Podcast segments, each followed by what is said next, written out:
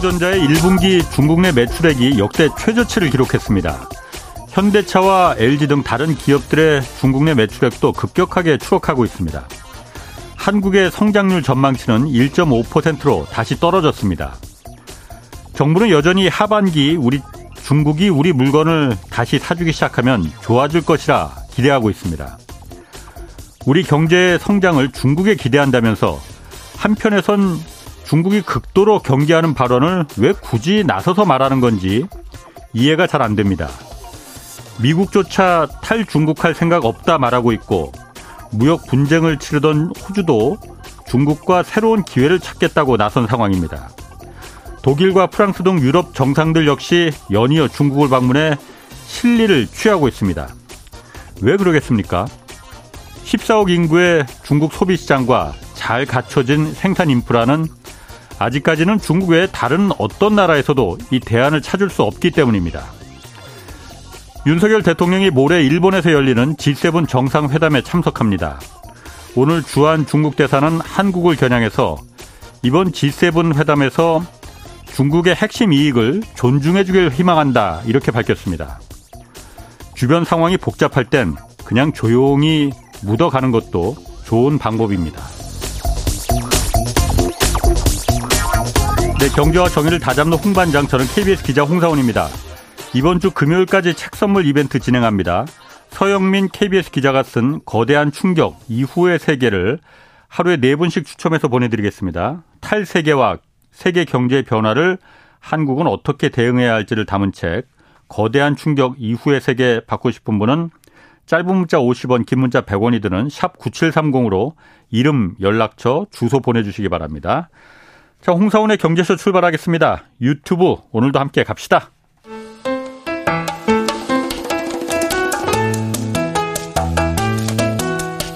대한민국 최고의 경제 전문가만 모십니다. 어렵고 지루한 경제 프로그램은 거부합니다. 유익하고 재미있는 홍사운의 경제쇼. 네, 미국 정부의 어, 부채 한도 협상이 어제 또 성과 없이 끝났습니다. 뭐 설마 미국이 부도가 나겠나 이런 생각은 들지만 요즘 모든 게 이제 워낙 불확실한 세상이라서 좀 걱정도 됩니다. 그래서 오늘 좀 자세히 살펴보겠습니다. 김학균 신영증권 리서치센터장 나오셨습니다. 안녕하세요. 네, 안녕하십니까. 요즘 뭐 조금 전에 경제 뉴스에도 나오고 그랬지만은 전 세계 최대 경제 그 관심사 중 하나가 미 정부의 부채 한도 증액 네. 협상이잖아요. 네.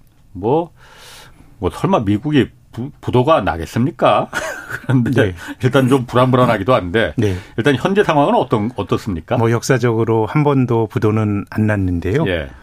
이제 금융시장은 좀 걱정하는 것 같긴 합니다. 예. 왜냐하면 이제 미국 정부가 발행한 그 채권 중에서 만기가 한 3개월 정도 되는 게 있거든요. 아, 예. 근데 지금 만약에 어 지금 발행했다면 만기가 8월인데 예. 어 한 3월에 발행한 3개월짜리 그 단기 국채는 예. 6월이 만기잖아요. 예. 6월 어, 초에 있는 거는 금리가 되게 높습니다. 한 5% 되고. 금리가 높다는 건 가격이 굉장히 떨어졌 떨어졌다는 얘기죠. 그 얘기는 뭐냐면 못 어, 믿겠다는 실제로 거구나. 그 미국 그 국가 부채 한도 그 뭐 지금 제니 델런 장관은 예. 6월 1일 되면 우리 현금 없다. 잘못하면 어. 디폴트 난다고 얘기하잖아요. 예. 그러니까 고 인근의 만기가 되는 거는 예. 어, 미국 정부가 돈을 못 줄 수도 있다라는 생각으로 예. 금리가 굉장히 높습니다. 어. 근데 만기가 8월 정도 되는 거는 예.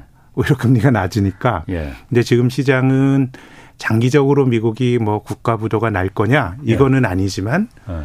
뭐한 달 정도 좀 어수선할 수 있다 이런 게 반영이 되는 것 같고 네. 또 금융시장 반응은 또 재미난 게 제네럴 다이내믹스나 아니면 레이시온 같은 게 방산업체거든요. 그렇죠. 어. 미국 정부에 파는 회사들이잖아요. 예, 미사일 뭐 비행기 같은 거. 어. 그 회사들 주가가 지금 또 약하고요. 예. 또 이, 이제 뭐 저는 이게 금융 과잉이라고 생각하는데 예. 뭐 혹자는 보험이라고 볼 수도 있지만 이 국가 부도 확률을 가지고 거래가 되는 소위 CDS 프리미엄이라는 게 있습니다. 국가가 얼마나 부도가 날 가능성이 크냐. 그런 겁니다. 어, 그, 근데 이제 중남미에 있는 브라질과 같은 나라는 그동안 몇 차례 이 국가 부채 상황과 관련해서 막 어, 뭐 상환을 못 했던 그런 네. 모라토리엄 선언도 했고 했는데 네. 1년 정도의 CDS 프리미엄을 보면 브라질보다 미국이 더 위험하게 나옵니다. 근데 한 3년 정도 또 만기를 늘려놓고 보면 브라질이 훨씬 더 불안하게 나오거든요. 예. 그러니까 이 모든 것들이 시사하는 바는 아 미국이 뭐 궁극적으로 국가부는 안날 거야. 예. 그렇지만은 짧게는 상당히 불확실성이 있어. 뭐 이런 것들이 지금 금융시장에 투영이 된 미국의 국가부채 한도 그 증액을 협 증액 협상을 바라보는 금융시장의 시각입니다. 미국은 이제 달러를 그 찍는 기축통화잖아요. 네. 기축통화국도 물론 부도가 날 수는 있는 거죠. 어 그거는 기축통화와는 본질적으로 상관이 없는 것이요. 어. 지금은 어쨌든 미국이 이 법 정부가 발행할 수 있는 부채 정부가 질 수 있는 부채 어. 한도가 정해져 놓고 있는데요. 예. 이미 뭐 보도를 들으셔서 아신 분도 계시겠지만 1월에 그 한도가 끝났습니다. 이미 31조 어. 3천억 불을 할 수 있는데 끝났습니다. 예. 그럼 지금까지 부도 안 나고 왜 버티느냐? 어. 이를테면 미국 공무원들에게 정부가 연금 같은 거 공무원들 어. 보조해 주는 거 있잖아요. 예. 이건 지금 당장 돈이 들어가는 건 아니지 않습니까? 예. 이제 그런 음. 돈 지출을 좀 어, 유예하고 예. 또뭐 이제 세금도 뭐 걷고 이러다 보니까 지금 이제 미국 정부 살림살이를 책임지고 있는 제니 렐런 재무장관은 야 6월 1일 되면 진짜 돈 없어라고는 하는데 음. 이것도 확정된 값이 아닙니다. 음. 이제 미국의 경우는 이제 뭐 예를 들면 법인세 같은 것도 예를 들면 1년 장사하고 세금을 내지 않습니까? 예. 근데 우리나라는 1월부터 12월까지 어 회계년들 가지고 장사하는 기업이 많은데 미국은 제각각입니다. 뭐 4월 결산, 5월 결산 법인 제각각이 있다 보니까 계속 세금이 들어옵니다. 아. 세금이 들어오니까 이게 언제 부도가 날지는 알 수가 없죠. 다만 예. 이제 미국의 재무장관이니까 가장 정보가 음. 많은 사람이 6월 1일 날 불어날 거라고 경고를 하는데 예. 야당인 공화당에서는 예. 야 엄살 피우지 마. 그러게. 6월 한 달은 어. 버틸 수도 있어 있어서 이게 예. 정해진 값은 아닌데 예. 아무튼 유 그 미국의 재무장관의 공식적인 발언은 6월 1일까지 부채 한도 협상이 이루어지지 않으면 어 사상 최초의 국가 부도가 날 수 있다라는 정도의 얘기들이 있는 것이죠. 이제 그럼 뭐 한 열흘 조금 더 남았는데 뭐 설마 그러니까 미국이 부도를 지금 어쨌든 공화당하고 그러니까 의회하고 협상이 안 돼서 그러는 거잖아요. 그런데 만약에 네. 만약에 정말 혹시 부도가 나버리면은 네. 그러면 뭔 일이 벌어지는 겁니까? 장기적으로야 뭐 어. 미국이 뭐 수습이 되겠지만 뭐 네. 뭐 비슷한 우리가 한 10여 년 전에 예. 2011년도 8월 달에도 국가부채 한도 협상을 둘러싼 미국의 아주 정치권의 정쟁이 있었습니다. 오바마 대통령 때. 그랬습니다. 예. 오바마 선거 1년 앞두고 있었기 예. 때문에 정치적으로 협상이 타결됐죠, 결국. 타결이 됐죠. 어, 올려줬죠. 근데 이제 워낙 정쟁이 그 진행이 되니까 예. 신용평가 기관이 미국의 국가 신용 등급을 낮춰버렸거든요. 예. 그러니까 음. 뭐 한국이나 미국이나 주가가 뭐 10% 떨어지고 어 그리고 이제 한국과 같은 좀 이제 미국 이외의 나라의 위험 자산을 볼 수 있는 원화 예. 가치가 약해지고 예. 근데 그 당시도 매우 좀 흥미로운 것은 결국 2011년의 문제도 미국에서 벌어진 일이었거든요. 예. 근데 달러가 많이 약해지지 않고요. 짧게 약했다가 달러가 다시 강해졌습니다. 아, 그때? 예. 그래서 이제 최근에도 미국의 예. 그 국가 부채 한도 협상을 둘러싸고 대체로 좀 이런 주장을 하시는 분이 많은 것 같아요. 이제 이건 미국 경제가 가진 예. 취약성을 보여주는 거야. 예. 그러면 이것을 매개로 해서 달러가 약해질 거야라고 예. 주장을 했는데 당연히 그럴 것 같은데. 근데 예. 실제로는 달러가 좀 강해졌습니다. 제 생각에는 예. 만약에 미국이 정말 장기적으로 타협이 안 되고 예. 이를테면 이제 그 CDS 국가부도 위험 확률을 보여준 CDS 프리미엄이 지금은 짧은 그 CDS 프리미엄만 브라질보다 미국이 더 위험하게 음, 나오는데 예. 시장의 기대가 바뀌어요. 어. 한 장기로 봐도 미국이 더 위험하다 그러면 제 생각에는 달러가 약해지는 게 맞을 것 같은데 예. 일시적인 교란이고 음. 그런 거라고 보면은 달러가 예. 생각보다는 많이 약해지지는 않는 것 같고요. 예. 그래서 최근에도 보면 이것이 꼭 뭐 미국의 국가부채 한도 어, 협상과 꼭 뭐 연결 지을 수는 없겠습니다. 오늘 원달러 환율이 연중 최고치 기록했거든요. 예. 한 1,350원 원절이 갔고 위안화로 달러에 대해서 지금 약하거든요. 예. 그래서 지금까지는 아무튼 뭐 미국에서 탈이 나면 달러가 약해질 거다라는 게 매우 직관적이고 상식적인 음음. 음. 추론이지만은 어 역사적으로 보거나 지금 금융시장에 나타내는 모습도 딱히 달러가 좀 약하진 않고 다만 이제 좀 이제 걱정이 되는 거는 이제 미국 사회의 분열이 걱정이 되는데 왜 남의 나라 걱정하냐 이럴 수도 있겠지만 뭐 크게 보면 지금은 경제 운용을 하는데 정부 의존도가 굉장히 커졌거든요. 예. 한국도만 음. 10년. 뭐 이제 정치적으로 보면 이 경제적 진보주의자들, 뭐 네. 한국의 민주당 혹은 뭐 미국의 민주당 이런 사람들은 이제 시장은 어늘 맞지 않아. 그래서 음. 시장의 불안정함을 정부가 보완해 줘야 된다는 철학을 갖고 있죠. 예. 그러니까 가능하면 정부가 돈을 많이 쓰고 그래서 이번에 바이든 행정부도 들어가자마자 엄청나게 이제 자기의 플랜을 인플레이션 예. 방지 법안이란 게 실은 굉장히 바이든이 하고 싶은 여러 가지 투자에 대한 얘기들이 다 들어가 있거든요. 예. 돈을 많이 쓰겠다는 철학이고 예. 반면에 이제 경제적 보수주의자들은 야, 정부가 돈 쓰면 어떻게 가능하면 저 뭐 규제를 완화해주고 세금도 깎아주고 민간의 돈 쓰게 하는 게 효율적이다라고 생각하는 경제적 보수주의자들이 존재하죠. 예. 예 우리나라의 국민의힘, 또 미국의 공화당. 공화당. 이것은 예. 오래된 뭐 철학의 충돌인데요. 예. 근데 저는 어떤 그런 어떤 역사적으로 그들이 가지고 있는 입장과는 무관하게 예. 지금은 어쨌든 정부 의존도가 굉장히 커졌기 때문에 예. 결국은 뭐 어디서 탁 펑크가 나가지고 예. 정부의 역할이 조금 약화가 된다 그러면 이 자체가 경제에 좀 생채기를 낼 수가 있는데 예. 그래서 미국에 대해서도 우리가 합리적으로 생각하면 2011년에 그 아주 사단을 우리가 봤는데 이번에도 미국의 정치권이 그런 음. 것까지 과연 감내할 거냐라는 생각은 제 생각에 합리적인 관측이고 예. 대체로 이런 기대가 뭐 앞서 말씀드린 금리라든가 CDS 프리미엄 다 투영이 되어 있는데 예. 근데 이제 2011년도 선거를 1년 앞두고였고요. 예, 예. 그 당시에도 특히 이제 야당이 공화당이었죠. 근데 공화당의 티파티라고 하는 약간의 이제 굉장히 극우적인 생각을 예. 가진 사람들은 이제 정부가 많은 거 하는 거에 너무 불만이에요. 그러니까 막 극강까지 이제 갔었고 그래서 티파티적인 생각을 가진 사람들은 어 미국의 중앙은행인 연방준비제도도 해체하라 그랬습니다. 음. 왜 자꾸 경제에 개입해 가지고 자원 배분을 예. 왜곡해? 예. 저금리 만들면은 결국 돈 가진 사람들 자산 가들만 또 부자가 된다. 또 이런 주장을 하는데 예. 지금도 그 당시에 티파티와 비슷한 뭐 Freedom Caucus라고 하나요? 공화당이 미국 네. 하원의 다수당인데 예. 이 하원 의장 뽑는 게 엄청나게 어려웠잖아요. 예. 그래서 네. 제 생각에는 뭐 이것이 크게 탈이 날 거다라고 네. 생각하는 건 제 생각에는 매우 확률이 낮겠지만 예. 사람들이 여러 가지 걱정을 하는 거는 예. 선거를 1년 앞두고 있는 시기적인 특수성과 예. 뭔가 이제 미국에서도 어 자기들이 가지고 있었던 공동체적 규범이나 이런 게 너무 깨지고 정파적으로 되는 거 아니에요? 예. 그러니까 막 국회의사당에 미국 의회에 막 난입하고 이런 것들이 누리 다 깨지다 보니까 예. 우리가 가지고 있는 합리성, 예. 우리가 가지고 있는 어 이성에 대한 신뢰, 음. 뭐 이런 것들에 대한 걱정이 조금 있는 것이죠. 공화당에서는 음. 그러면 지금 이거를 반대하는 이유가 네. 어쨌든 미국을 부도낸 만약 극단적으로 미국이 부도난다고 하면은 달러 가치가 크게 훼손되는 걸 거 아니에요.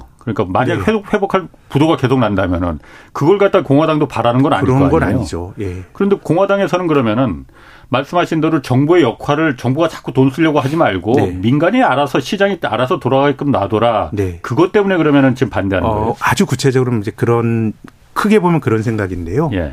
바이든 행정부 보고 돈 좀 쓰지 마라. 네. 너네들 재정을 너무 많이 쓰잖아라는 건데 저는 뭐 일면 그런 지적이 좀 타당성이 있는 게 예.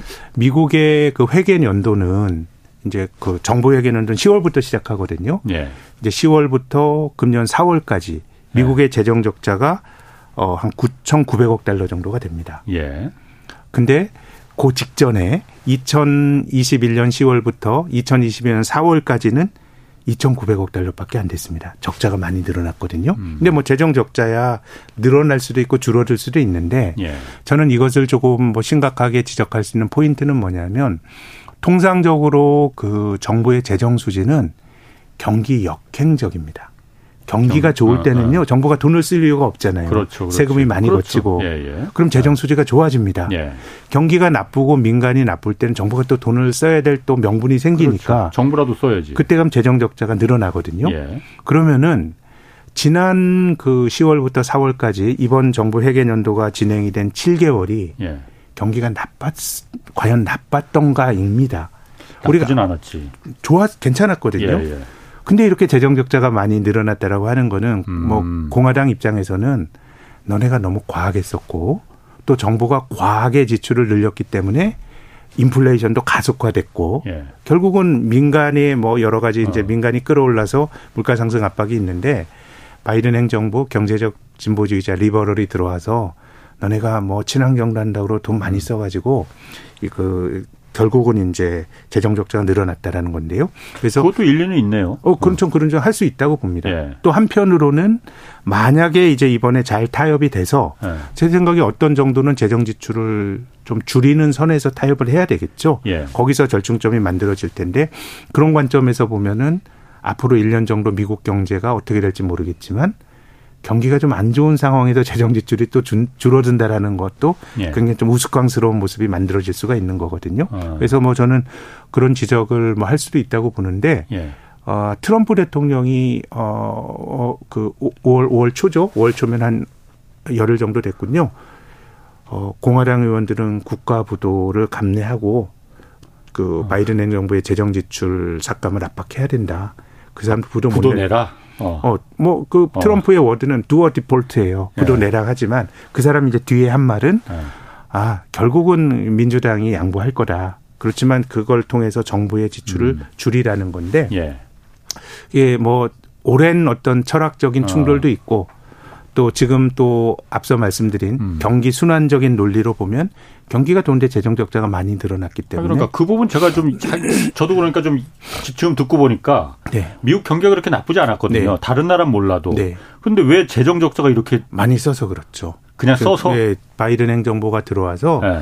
어떻게 보면 이제 뭐에다 그 친환경이라든가 아. 뭐 이런 투자들을 굉장히 많이 했고요. 예. 그리고 또이 음. 코로나 마지막 현금을 또 지워 그 마지막까지 이 현금 지원이나 이런 것들이 조금 후하게 진행이 됐기 때문에 아, 그 그래서 부분이? 조금은 뭐 제 생각에는 아. 뭐 경제적 보수주의자들도 예. 어, 바이든 행정부 음. 초기에 과한 지출에 대해서 또 지적할 수 있는 포인트가 저는 있다고 봅니다. 음. 그 아까 트럼프 얘기도 잠깐 하셨지만은 네. 바이든 행정부에서 또 지금 이렇게 정부 재정 적자가 왕창 늘어난 게 뭐 미국이나 한국이나 전 정부 전임 정부 탓하는 거 욕하는 건 다 똑같은 것 같은데 네. 트럼프 행정부 때 법인세 워낙 많이 깎아줘서 네. 그래서 재정 수지가 이렇게 악화된 거다라는 네. 이유 핑계도 되고 있거든요. 이유도 되고 있거든요. 음, 제 생각 수입 측면에선 그렇고 네. 이그 경제적 진보주의자 보수의 오래된 철학에 제가 말씀드렸는데 이 균형이 결정적으로 깨져버린 게 코로나 팬데믹입니다. 음. 이거는 미, 그 그 민간에서 못하는 걸 정부가 어쨌든 메꿨거든요. 예. 미국은 더 더 많이 썼죠. 예. 뭐 이런 기조하에서 저는 이제 진보주의자들이 하고 싶은 거를 예. 조금 더 적극적으로 한 면도 있, 다고 봅니다. 아. 물론 감세 영향도 저는 음. 있는 건데 음. 저는 많이 썼다고 생각합니다. 쓰기를 워낙 많이 네. 썼다. 그런데 그 당시에는 코로나 이 시기에는 기업도 안 쓰고 민간은 더더군다나 뭐 나갈 일도 없고 그러니까 지갑을 닫고 그럼 네. 정부라도 썼어야지 그러면 어떻게 하겠느냐. 네, 맞습니다. 어. 맞는데 이제 미국이 다른 나라보다 굉장히 이제 직접적인 현금 지원 같은 것도 많이 했거든요. 예. 그러니까 지금 금리를 올리는데 미국 경기가 생각보다 잘 안 나빠지는 이유 중에 그렇죠. 하나도 예. 미국이 이제 저축이 많기 때문에 예. 저축은 소득에서 쓰고 남은 게 저축인데 예. 이제 뭐 현금 지급이나 이런 걸 굉장히 많이 받았기 때문에 음. 뭐 이런 것들이 인플레이션을 가속화시켰다라고 하는 뭐 그런 음. 생각들도 하고 있는 것 같고요. 근데 저는 경제적 보수주의자나 진보주의자나 상관없이 네. 어, 정부의 역할이 점점 커지는 것 같아요. 어쨌든 민간이 별 볼 일 없어지니까 정부가 메꾸는 건데요. 예. 우리나라도 뭐 크게 보면은 이제 정부의 부채가 늘어나고 예. 우리나라 재정 건전성은 그래도 선진국과 비교하면은 비교적 국가 부채가 적은 편이죠. 논란이 네. 많지만. 네. 근데 선진국의 국가 부채가 늘어난 거는 그거는 민간이 못하는 걸 정부가 다 때우다 보니까 이게 그렇게 늘어난 거거든요. 그렇죠. 누군가는 빚을 줘야 되는데 정부가 질 거냐 일반 국민들이 네. 질 거냐 그런 것이죠. 했어야지. 근데 이제 네. 지금 같은 경우는 정부가 돈을 많이 쓰는 게 조금 문제가 될 수도 있는 게요. 예. 이게 경제학적 개념 중에 구축 효과라는 게 있습니다. 네, 구축 효과는 어. 정부가 뭐 돈을 씀으로써 네. 민간이 쓸 수 있는 걸 뺏어온다는 건데 예. 저는 구축 효과를 판단할 수 있는 가장 좋은 잣대가 금리라고 봅니다. 이를테면 저는 일본 정부는 어떻게 보면 예. 어, 민간이 못하는 걸 정부가 계속 메꾸면서 예. GDP 대비 정부 부채가 250%까지 그렇지. 갔던 게 일본의 지난 30년의 역사거든요. 예. 근데 저는 일본이 어, 정부가 돈을 쓰는 게 좀 맞았다라고 생각하는데 예. 그렇게 이제 일본 정부를 옹호할 수 있는 하나의 포인트는 이제 구축 효과는 민간이 쓸 수 있는 경제적 자원을 정부가 뺏어가는 어. 거거든요. 예. 자 그러면 경제적 자원을 민간이 많이 쓸라 그래. 네. 근데 정부가 세금을 더 걷든가 아니면 국채를 발행해 뺏어간다 그러면 한정적 경제적 자원을 둘러싸고 민간과 정부가 어떻게 보면 그 서로 경쟁. 경쟁하거든요. 네. 그러면 그 경쟁의 결과는 금리의 상승입니다. 그러니까 음. 돈을 두고 막 싸우니까 네. 돈의 가치는 금리가 높아지는 거거든요. 예, 예. 근데 일본처럼 정부가 아무리 돈을 써도 금리가 안 올라가. 물론 네. 일본의 뭐 그 중앙은행인 BOJ가 막 양적 완화도 이런 것도 있지만 근데 그럼에도 불구하고 금리가 구조적으로 안 올라간다라는 거는 민간이 돈 쓸 때가 없다는 얘기거든요. 민간이 정부 상대로 해서 우리 경쟁하지 않겠다. 민간이 돈 쓸 게 없으니까 정부가 어. 그 경제적 자원을 대신. 가져와서 예. 뭔가 하는 게 정당화되는 겁니다. 예. 근데 미국의 금리가 올라가기 전 작년부터 금리가 올라갔거든요. 예. 그것은 이제 뭔가 돈의 가치가 높아지고 경제적 자원의 희소성이 높아진다라는 의미로도 해석할 수 있습니다. 어. 그런 거라고 하면 거기서 정부가 돈을 많이 쓰는 거는 예. 저는 어 저는 뭐 크게 보면 정부가 역할을 해야 된다라고 생각하지만 예. 지난 1년을 특히 금리가 올라가고 인플레이션이 어. 자극이 되는 그런 상황에서는 지출을 늘리는 게 맞았느냐에 대한 비판을 저는 충분히 할 수가 있다라고 생각이 들고요. 네. 음, 정부의 지출을 늘리는 게 맞았느냐. 네. 결국 그 반작용으로 지금 금리가 올라간 것도 그 중에 하나의 원인이 인플레이션도 가속화시켰을 네. 가능성도 있고요. 아. 예, 그런 것들. 예. 그런데 그 작년 뭐 재작년 이때는 네. 어쨌든 코로나라는 그리고 우크라이나 전쟁이라는 전대미문의 사건 때문에 네. 어쩔 수 없었다는 뭐 핑계는 뭐 이유가 될 수 있겠지만은 네, 네. 지금 아까 말씀하신 대로 그 센터장님 말씀하신 대로 그 현대 경 현대 경제에서 정부의 역할이 어 아까 말씀하신 대로 보수와 진보 경제학자들 간에서도 정부의 역할을 갖다가 어느 정도로 해야 되느냐. 네. 아그 부분을 잠깐 말하셨잖아요. 네. 어떻게 이런 상황을 빼고 그냥 아. 일반적인 상황이라면 어떻게 해야 된다고 보십니까? 근데 저는 정부의 역할이 높아지는 거는 뭐 고령화가 되고 예. 뭐 소득이 없는 사람이 늘어나고 뭐 어쩔 수가 없는 건데요. 예. 근데 저는 우리나라에서 이제 국가 부채가 늘어나기 시작한 그 2015년이라고 봅니다. 예. 문재인 정권 때 아니고요. 예. 박근혜 정권 3년 차니까요. 예. 그러면 이제 선진국의 국가 부채는 시간이 지나면 계속 이제 늘어나지 않았습니까? 예. 그 과정에서 미국도 민주당이 집권하기도 했고 네. 공화당이 집권하기도 했는데 예. 어, 공화당이 집권했을 땐 좀 이제 지출을 줄이고 감세를 해주고 규제 완화 이런 얘기가 나오지만 큰 흐름은 예. 어쨌든 정부의 역할이 커지는 그런 과정이었던 것 같긴 하고요. 예. 그래서 저는 우리나라에서는 거의 이제 정부가 재정 지출을 늘려서 GDP를 끌어올리고 했던 게 예. 그러니까 우리나라 GDP 성장률 아까 1.5% 말씀하시지 않았습니까? 예. 근데 이 GDP 성장률은 가계의 소비, 또 기업의 투자, 투자. 예. 또 정부 지출, 예. 또 수출입 이런 게 들어가는 거거든요. 예. 정부 지출의 경우는 이제 민간이 하는 게 정부가 하는 거잖아요. 근데 이제 2015년부터 우리나라의 GDP 성장률에서 정부 지출을 빼면 예. 민간의 성장률은 우리가 보는 성장률보다 구조적으로 낮아졌어요. 예. 그건 이제 민간이 활력이 없으니까 정부가 그렇게 맥, 메꾼 거거든요. 어, 그렇기 때문에 어, 어쨌든 정부에 대한 의존도가 굉장히 큰 상황이기 때문에 이 국가부채, 미국도 이제 국가부채 그 한도 협상과 관련해서 어, 이게 타협이 이루어진다고 하더라도 제 생각에는 뭐 그 확률이 높겠죠. 예, 네. 국가부는 안 나겠지만 네. 지출이 얼마나 줄어드느냐 아까 말씀드린 굉장히 원래 재정 지출은 경기 그 역행적 성격을 가져야 되는데 예. 앞으로 경기가 둔화될 가능성이 높아진 시점에서 음. 또 재정 지출이 또 줄어들 수 있다라고 하는 거는 예. 인플레 심하고 경기 좋을 때는 재정 지출이 늘어나고 예. 인플레가 완화가 되고 경기가 둔화될 때 재정 지출이 또 줄어들 수가 있기 때문에 뭐 그런 점들은 저는 국가 디폴트랑 상관없이 음. 우리가 뭐 앞으로 1년 정도 미국 경제를 볼 때도 경기가 좀 나빠질 수 있는 네. 그런 또 포인트가 될 수도 있다고 봅니다. 음. 그 미국도 그렇고 우리나라도 그렇고 지금 어쨌든 양극단에 그야말로 그 이 경제 정책에서도 양극단의 네. 입장에 있는 사람들이 한쪽에서는 그냥 그거 놔둬라. 한쪽에서는 정부가 적극적으로 개입해야 된다. 한쪽에서는 그 보이지 않는 손이 있기 때문에 자정적으로 민간에 맡겨두는 게 그 최선이다라고 하지만은 네. 제가 봤을 때는 보이지 않는 손이라는 거는 손이 없기 때문에 안 보이는 거거든요. 아, 네. 저는 그렇게 생각합니다. 근데 저는 요즘 이제 예. 경제적으로 보면 그런 게 아주 극단적이었던 때가 예.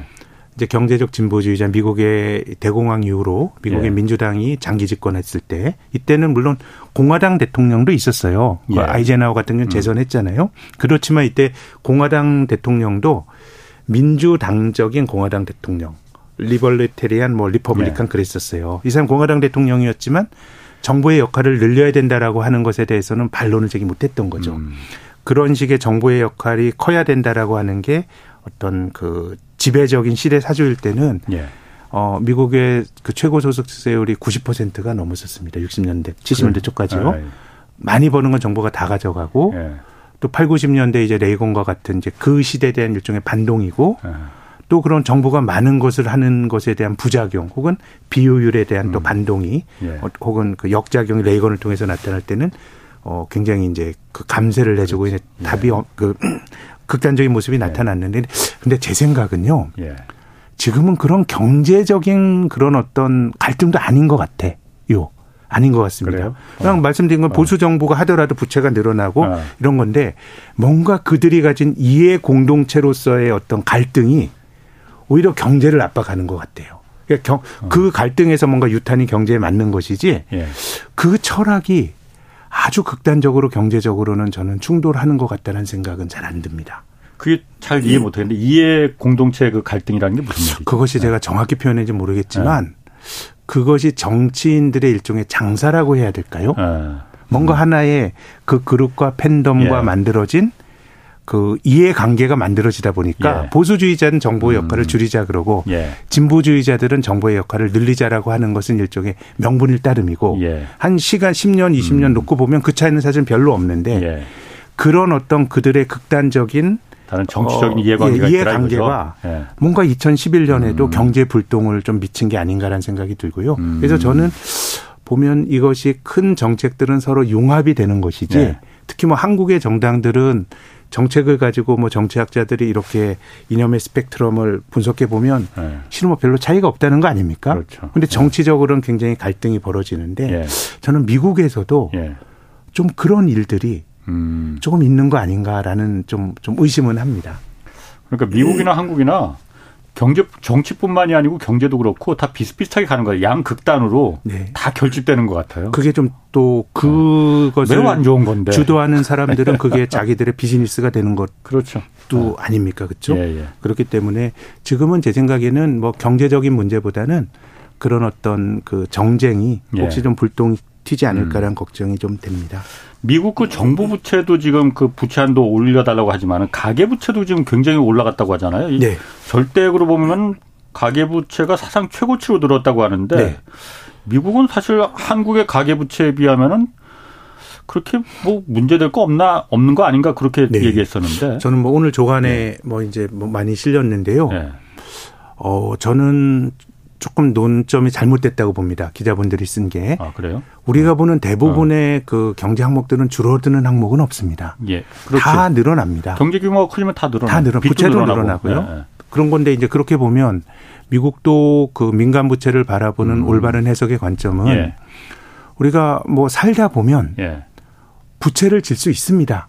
예. 그게 또 절대적으로 나쁜 것도 아니라고 봐요. 지금 예. 형편이 굉장히 어려운데 내가 미래의 나의 노동을 음. 저당 잡혀서 지금의 네. 고통을 경감시키면 좋은 거라고 봅니다. 선택할 수 있는 옵션인데 근데 과도한 부채가 문제가 생기는 건 뭐냐면 내가 소득은 안 느는데 음. 부채가 증가 속도가 많이 늘어나. 이건 지속 가능하지 않, 그렇죠. 는 거거든요. 예. 언젠가는 불호 가능성을 내포하고 있습니다. 예, 예. 근데 이제 17조 달러가 그 민간 부채가 가계부채. 됐고 가, 예. 예, 가계 부채가 이렇게 됐고 예. 코로나 팬데믹 이후로 부채가 많이 늘었다는 거 아닙니까? 예. 근데 코로나 팬데믹 직전인 2019년 말에 가계부채가 14, 14조 천억 달러입니다. 네. 이게 지금 17조 달러가 된 겁니다. 네. 많이 늘긴 늘었네. 많이 늘었습니다. 네. 그러니까 20% 늘었거든요. 네.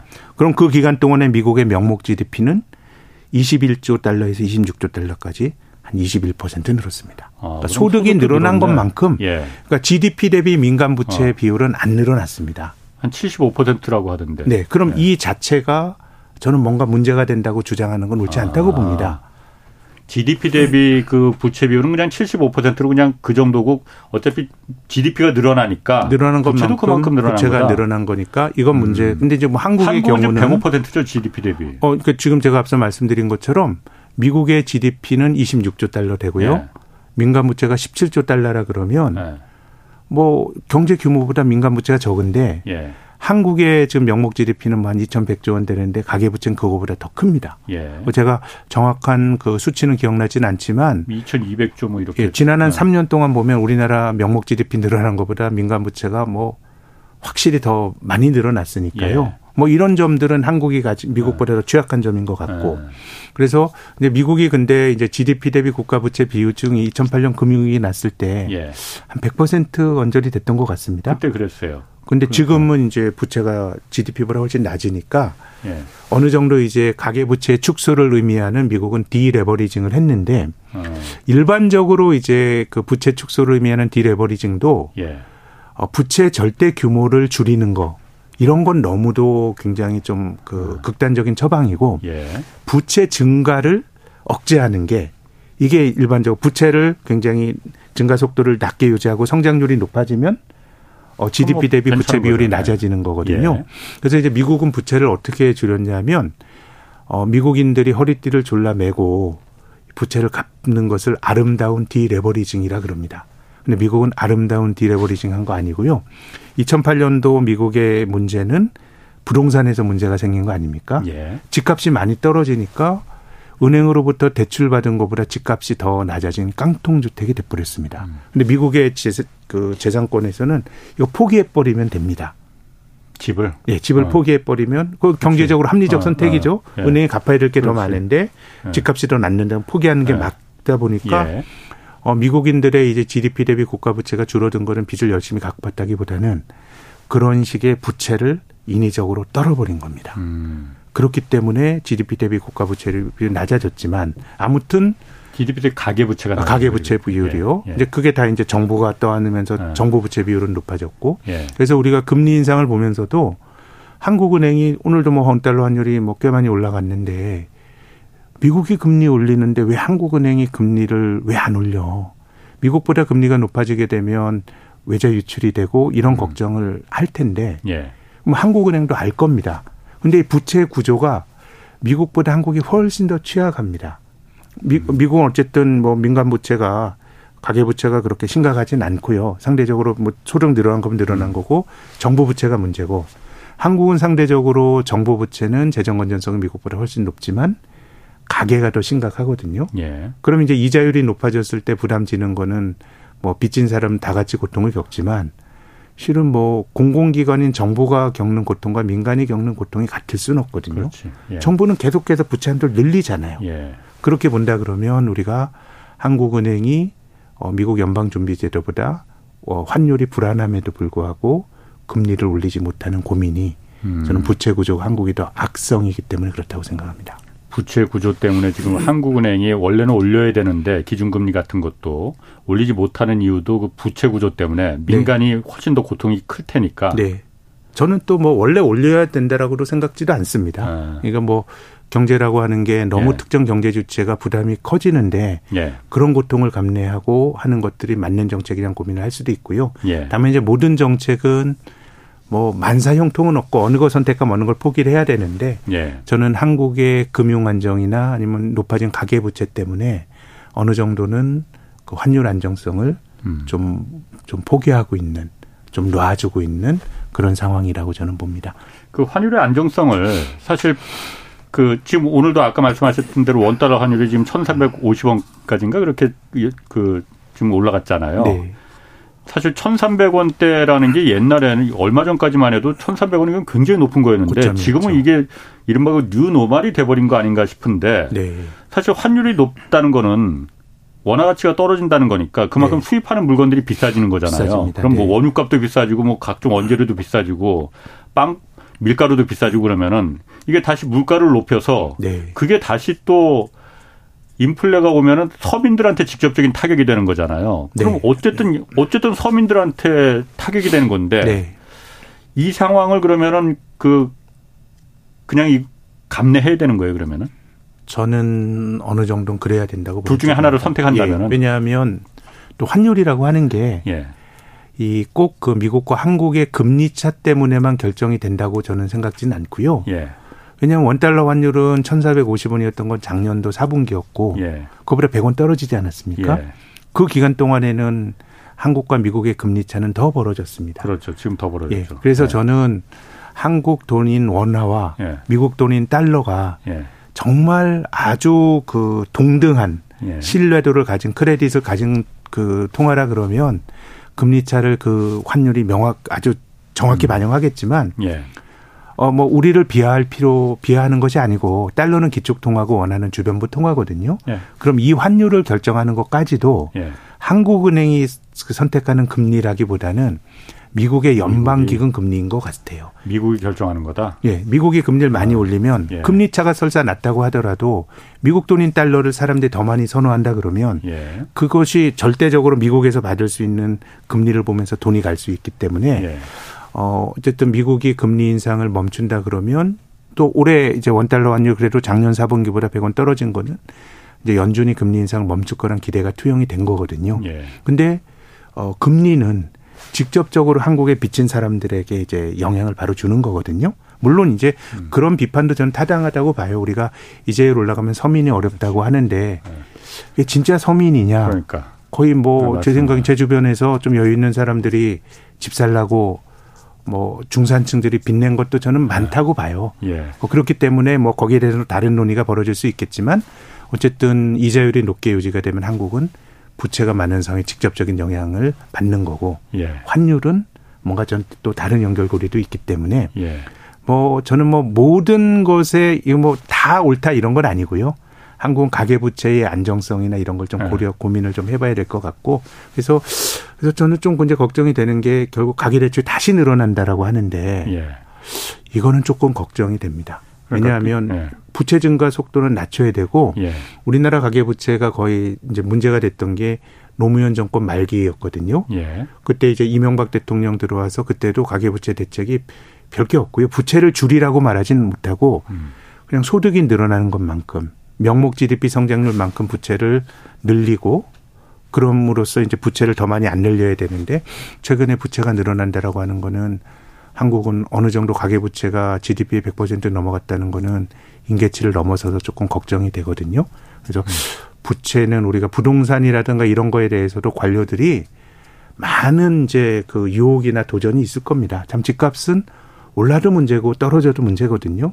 그래서 이제 부채를 과연 우리가 어떻게 컨트롤할 거냐가 중요한데 2014년에 그 최경환 그 경제팀에서 어쨌든 좀 그 빚을 내서라도 집을 사라고 가는 메시지를 줬을 때는 GDP 대비 가계부채 비율이 80%보다 낮았을 때니까 예. 따지고 보면 좀 부채를 늘 음. 여력이 있었거든요. 음. 한국은 부채 증가 속도는 정말 좀 많이 고민을 좀 해줘야 되는 거 아닌가. 그래서 한 10년 전에 그때는 저 같은 그 직장인들 신용카드 발급도 안 해줬어요. 갑자기 굉장히 예. 깐깐하게 아, 아. 이것도 예. 다 가계 신용으로. 미국에 예. 이제 그 가계 부채가 17조 달러 된 중에서도 이 민간 신용이라 할 수 있는 카드 할부 대출 같은 게 많은 거거든요. 어, 뭐그 당시에는 그 정도로 카드 발급도 깐깐했거든요.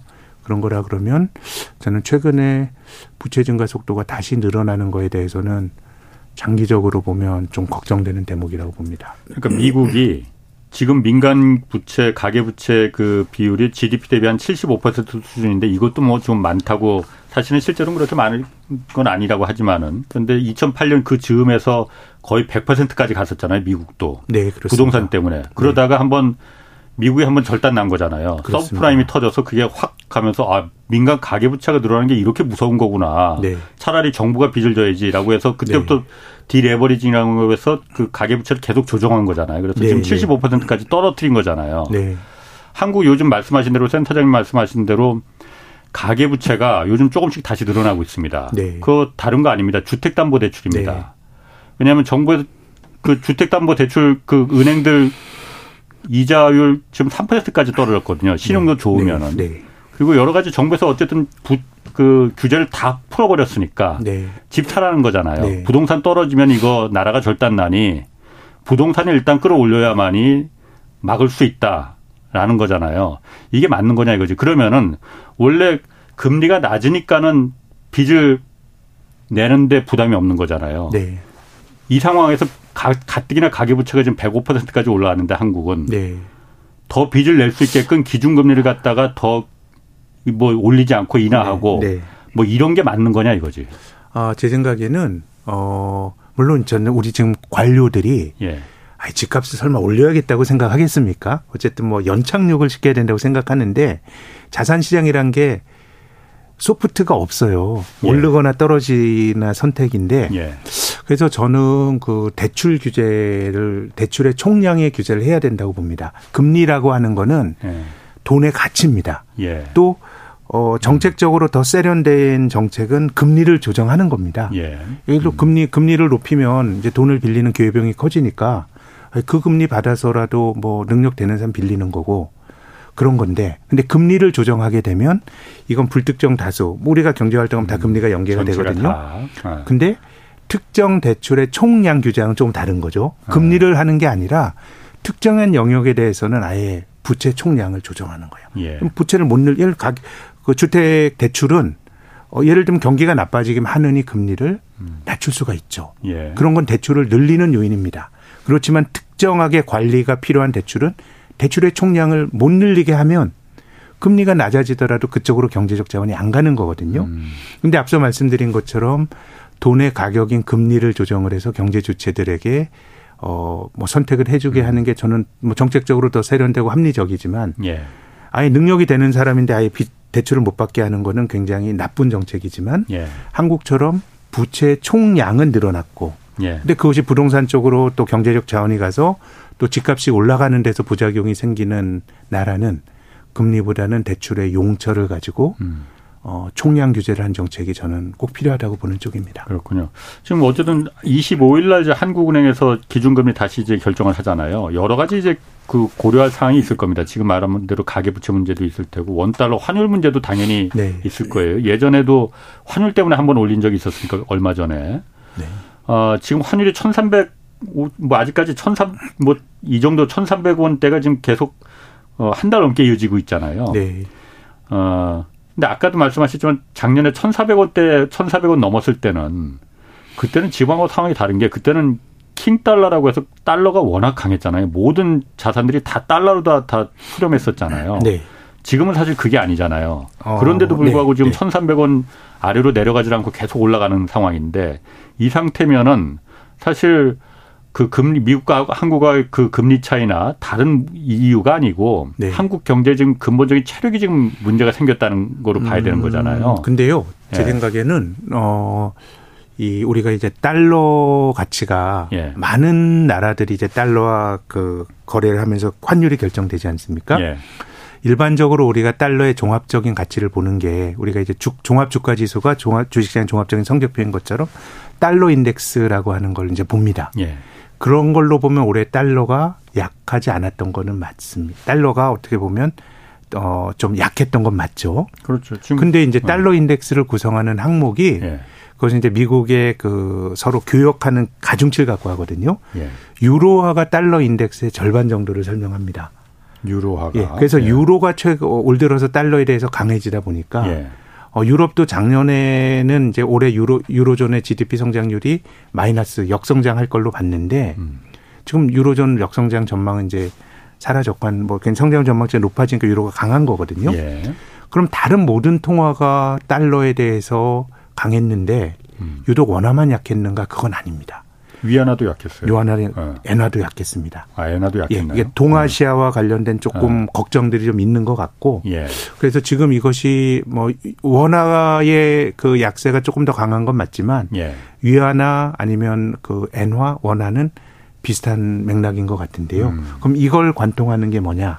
예. 제 생각엔 두 가지 정도가 있는 것 같아요. 첫 번째는 어쨌든 중국과 같이 연결이 되어 있는데, 예. 어, 중국 경제가 생각보다 약하다. 라는 예. 걸 수도 있고요. 예. 그러니까 이제 대중 무역 수지가 잘 개선이 안 된다는 포인트도 있는 것 같고 예. 또한 가지는 제조업의 중심은 동북아시아였습니다. 한국, 일본, 그렇죠. 대만, 중국이 다 했잖아요. 예. 근데 지금 이제 value chain을 미국이 다소 제 평가로는 좀 폭력적인 방식으로 바꾸면서 미국 쪽으로 뭔가 이제 투자가 많이 늘어나고 하고 있기 때문에 음. 저는 이것이 뭐, 뭐 이게 동아시아의 문제이기 때문에 뭐 한국은 문제가 덜하다 이건 아닙니다. 아닙니다만은 이것이 좀 동아시아가 가지고 있는 좀 경제적인 취약성, 예. 좀 길게 보면 어 value chain 재편 이런 것도 어 저는 동아시아 통화 약세에 원화 엔화, 어. 위안화 약세에 좀 투영이 되어 있다고 봅니다. 그럼 유럽 지역은 경제적인 취약성이 이제 극복이 되고 이제 어 올라가는 추세로 지금 들어섰다고 보시는 거예요? 아닙니다. 그러니까 금융시장이라는 게 제가 앞서서 미국의 국가부채 한도 이런 거 말씀드린 것도 예. 실은 좀 우스꽝스럽지 않습니까? 어, 한달 보면은 뭐 며칠은 어수선할 것 같은데 세 달 되면 괜찮을 것 같아. 예. 그것은 저는 금융 과잉이라고 보는 그러니까. 쪽입니다. 아. 사실 인생 사는데 예. 뭐 저는 그 미국의 만약에 국가부채 한도 협상이 예. 미국의 어떤 극한의 어떤 정치적 분열 이런 거라면 미국인 예. 되면 걱정이 되겠지만 예. 경제적인 현상으로는 예. 3개월 후에 괜찮을 건 이게 뭐가 문제일 거냐입니다. 그렇지. 예. 근데 금융시장이라고 하는 게 그 미세한 변화도 반영해 가지고 트레이딩을 아. 하고 이런 형이 아. 커져지다 보니까 예. 그런 것들에 대해서 우리가 민감히 반응을 하는 거거든요. 어. 그래서 우리가 살아가는 저는 어떻게 보면 이번에 국가부채 한도 협상도 우리의 인생과는 상관이 없지만 예. 투자자들에게는 그 좀 중요할 수가 있고 예. 저는 금융 과잉이 그런 영향을 주는 것 같거든요. 유로존도 저는 그런 관점에서 말씀을 드리면 장기적으로 보면 전 유로 유럽과 일본은 유럽은 이제 일본의 길을 가고 있다고 보는데 네. 다만 짧게 짧게 기대를 반영하고 이런 관점에서 보면 네. 작년까지 올 초까지 어 유로존이 마이너스 성장할 것 같은데 플러스 성장할 것 같아. 그래도 성장률 0.5%인데 예. 그럼 성장이 높다고 말하기는 어렵지만 우리가 살아가는 금융 과잉의 시대에서는 예. 그것이 환율도 극단적으로 반응을 하고 예. 자산 가격도 극단적으로 반응을 어, 하고 있다고 저는 봅니다. 음, 그래서 투자자 입장에서도 네. 조금 뭐 너무 이런 그 민감한 반응이 네. 이를테면 미국의 국가부채 한도 협상 뭐 그 미국의 네. 그 공화당 하원 의장과 바이든 대통령 만나서 무산됐다니까 미국 주가 1% 떨어졌는데 한국 주가 1% 오늘 오늘 올랐거든요. 예, 예. 이거는 우리가 그 반응을 알 수가 없어요. 예. 근데 우리가 정말 주식 투자를 한다고 했을 때 이걸 내가 종이 쪼가리 사가지고 그냥 사고 판다라는 생각이 아니라 내가 어떤 기업을 내가 동업을 한다. 음, 예. 내가 그 떡볶이집 하는 게 아니라 좋은 기업과 동업을 한다고 생각을 하면 예. 미국이 연준이 긴축한다 그래가지고 내 사업을 접진 않잖아요. 그렇죠. 어. 그렇기 때문에 예. 또 다른 시각으로는 어. 그것을 민감히 반응하면 쫓아가려고 하는 적극적인 투자자도 저는 뭐 존중하지만 어. 냉정하게 본 건 누가 알겠냐는 너무 거죠. 과하다. 예, 그러면 아. 오히려 조금 네. 내가 모를 수 있다는 영역을 네. 열어두고 네. 또 다르게 투자하는 게 장기적으로 음. 뭐 국가 부채 한도 협상 이런 것들에 대한 어, 통찰을 갖는 것보다 그런 태도가 더 돈을 벌 수 있는 게 아닌가라는 조언도 꼭 드리고 싶습니다. 어, 한국의 떡볶이 집이 미국의 국가부도하고 그렇게 무슨 그렇게 큰 상관이 있겠느냐. 내가 사업을 한다 그러면 어, 어. 예, 설사 혼란이 있다고 하더라도 예. 1개월 혼란스럽고 그렇죠. 3개월 후에 괜찮다 그러면 그걸 과연 내가 어. 사업을 접겠냐는 거죠. 네. 또그 센터장님 나오셨으니까 제가 한 가지 궁금한 거 좀 물어보려고요. 요즘 보면은 네. 그 워렌 버핏도 그렇고 투자자들이 뭐 대만 이쪽에서 다 빼고 일본으로 다 투자한다고 한단 말이에요. 그리고 네. 주식 증권 그 보고서 이런 것도 보면은 일본의 그 전망을 굉장히 밝게 보고 있잖아요. 음, 그 네. 이유를 보니까는 중국이 앞으로 이제 그 리오 아직까지는 좀 시원찮지만은 네. 굉장히 좀 그 일어날 거다. 네. 그러면은 일본이 그 수혜를 볼 것이라고 해서 이렇게 어, reopening의 수혜라기보단 예. 일종의 그 위험 지역. 뭐 아. 워렌 버핏도 TSMC 괜찮은데 대만이라고 하는 데가 지정학적으로 위험해라고 하는데 예.